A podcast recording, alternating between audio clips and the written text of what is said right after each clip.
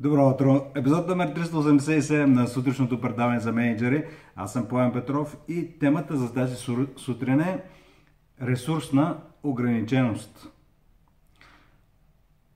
Така, какво представлява тази ресурсна ограниченост? Може да се замислите, че под тази ресурсна ограниченост имам предвид всички случаи, в които, за да си свършите добре работата и нали, за нещата, които имате да вложите в тях, в тази работа като ресурси, имате някакво ограничение или във времето, или в количеството. Например, за кратък период от време трябва имате циклично високо натоварване в заявките към вас, което означава, че в един момент най-вероятно няма да ви стигнат хората, тези хора с които разполагате или пък се завишават изискванията по отношение на качеството, което отново означава, че с тези хора, които имате, нали, изпитвате болката на ресурсната ограниченост. Но в рамките на този подкаст искам да ви подкрепя и по-късно ще ви дам един въпрос, благодарение на който може да се фокусирате върху правилните места, с, върху правилното място, през което да си решите този проблем. Защото истинския проблем не е ресурсната ограниченост, особено тогава, когато а, тя се повтаря циклично. Тоест, ако в последните 3, 4, 5 години непрекъснато имате едни и същи проблеми с това, че непрекъснато не ви стигат хора в определен а, период на годината, това означава, че тази ресурсна ограниченост може да бъде планирана. Тоест, тя е константа.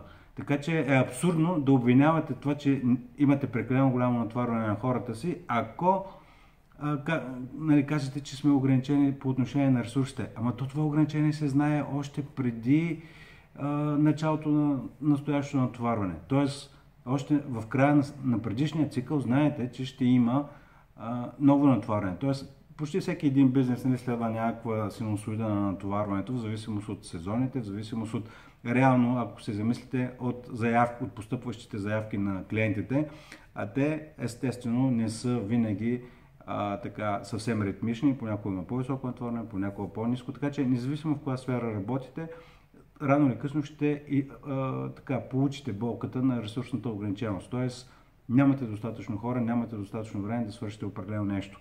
Сега, типичната грешка, която правят менеджерите им е сляпо петно, което води до много фрустрации, излишни нерви и емоции в работата и в работните срещи, е, че се фокусират прекалено много в, самот, в самото ограничение. И тук идва въпросът, то естествено има значение, но тук идва въпросът, който може да ви помогне да работите по-добре и, и то е, е от една страна да си отговорите на този въпрос като ръководител на екип, но още по-ценно ще бъде след като си свършите домашното и собствения анализ, да проведете разговори с вашия екип, т.е. с менеджерите от вашия екип или, или пък ако хората, които репортат към вас не са менеджери, ами просто хората, нали, които вършат работата с крайните клиенти или каквото и да е. И тази среща да, да се центрира около един основен въпрос – Знайки, че имаме ресурсно, ресурсното ограничение на недостатъчно хора или недостатъчно време, какво е необходимо да отработим или какво, около какво е необходимо да се съгласим като екип, за да може да работиме добре и устойчиво, знаеки, че ще има ресурсна ограниченост. Нека да го повторя, може би ще се опитам да го упростя въпроса, но въпросът не е как да премахнем тази ресурсна ограниченост, която е константа. Това се е едно константата, поради която константа като стълбите, които имате пред офиса. Тоест те са там. Въпросът не е не как да махнете стълбите през офиса, а нали, как хората да си калкулират време, знайки, че има стълби, знайки, че ще има забавяне и да дойдат на време въпреки стълбите и въпреки, примерно, пренаселените асансьори, през които преминават. Така че фокусът не е върху самото ресурсно ограничение, а какво е необходимо вие да изведете като принципи и правила на взаимна работа, за да може да си свършите работата, независимо от ресурсното ограничение. Истинското, истинският проблем не е ресурсното ограничение, което имате в момента, въпреки че си го мислите, че е. Истинският проблем, че не сте се синхронизирали като екип да работите, имайки ресурсни ограничения. Е, това е, това е истинската драма. Не е да си пожелавате отвън всичко да е наредено и подредено, а да се фокусирате върху подредбата на начина по който вие работите с вашия екип. И сега, един от начините, който вие ще си намерите отговор на този въпрос, всъщност нека да го упростя. Тоест, ако изпитвате тази болка на ресурсното ограничение, сядате и, как, и всъщност отваряте срещата с въпроса какво е необходимо да отработим и какво е, около какво е необходимо да се съгласим всички заедно, така че да може да се постигнем резултати. Резултатите независимо или знаеки, че имаме ресурсно ограничение. И ще ви подскажа. Истинските отговори ще си дойдат от вас, така че сега тази подсказка, която ще ви споделя, по-скоро е само като насочване какво може да се появи, а не като някаква рецепта. Забравя... Първо спрете да търсите всякакви рецепти от всякъде. Истинските решения винаги ще си дойдат от вас и от хората, с които работите. Нали, самия, нали, дори този подкаст е просто а, повод за, за прокиране на размисъл, а не за даване на рецепти. Така че един от, едно от нещата, които могат да ви помогнат като екип да се подредите и подравните и заедно да работите, а, независимо от ресурсните ограничения, на първо място да имате яснота кои са приоритетите, върху които трябва да се фокусирате в рамките на това, че нямате достатъчно хора или нямате достатъчно време. Тоест, кои са приоритетите? Кой е номер едно, кой е номер две, кой е номер 3 и докъдето ви стигне времето или докъдето ви стигнат хората, с които разполагате. И точка. Ако искате да откликнете на абсолютно всички изисквания и заявки, които има от вас, на всяка цена, имайте предвид, че цената, която ще платите, на 100% ще бъде много висока. Защото цената, която ще платите е напускащи хора, а, така, хора, които се чувстват като а, изцедени, като част от някаква голяма машина а не искате хората ви да се чувстват по този начин. Така че първото нещо, за да си отговорите на въпроса какво е необходимо нали, да отработим и а, взаимно се съгласим с екипа си, така че си постигнем максимално много от целите в рамките на ресурсната неограниченост, е първо да имате яснота кои са истинските приоритети.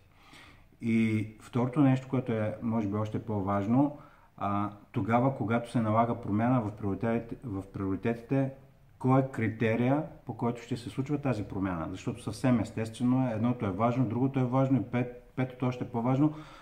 Да има яснота кой по какъв начин определя приоритетите. И за ясния критерий, тъй като какъвто и критерий да си измислите, той може да бъде въпрос на интерпретация. Едното нещо, което, нали, и това ще бъде последното, което ще ви подскажа, а, за да а, имате яснота за приоритетите, да определите един човек, всъщност, независимо колко много хора сте, един човек, който в крайна сметка носи отговорността да е ясно кой задава приоритетите. Защото хората нямат никакъв проблем да си свършат добре работата и да дадат всичко от себе си а, в това, което вършат, тогава, когато знаят, че след това няма да бъдат обвинени, че не са свършили нещо друго. А това се случва. Нали? Менеджери, които не дават ясни приоритети, след това имат фрустрирани а, хора с брожения, нали, за това, поради простата причина, че не са подредили ясно приоритетите. Хората се раздават, дават всичко от себе си и накрая пак някой ще им каже, че не са си свършили работата.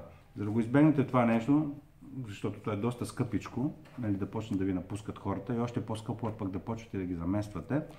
А, фокуса е върху това, кой е човека, който определя ясните приоритети и за да ви кажа кой е удачно да бъде този човек, нека да ви кажа, че това не е човека, който има най-много опит в екипа, не е човека, който е най-красив, най-красноречив. Не. Човекът, реално, който ще плати най-високата цена, ако започне да напускат хора. Човекът, който ще го заболи най-много, ако нещо почне да се чупи в екипа. Това е човека, който в крайна сметка трябва да... И това е един човек, имайте предвид колкото и какво, каквато и да е конфигурацията, ако има отговорност, който дори на, на партньорско ниво, т.е. двама съдружника имате в компанията, окей okay, да има двама съдружника, обаче нека един да отговаря за това, другия да отговаря на 100% за това. Ако и двамата отговарят за едни и същи неща, хората ще получават противоречиви послания.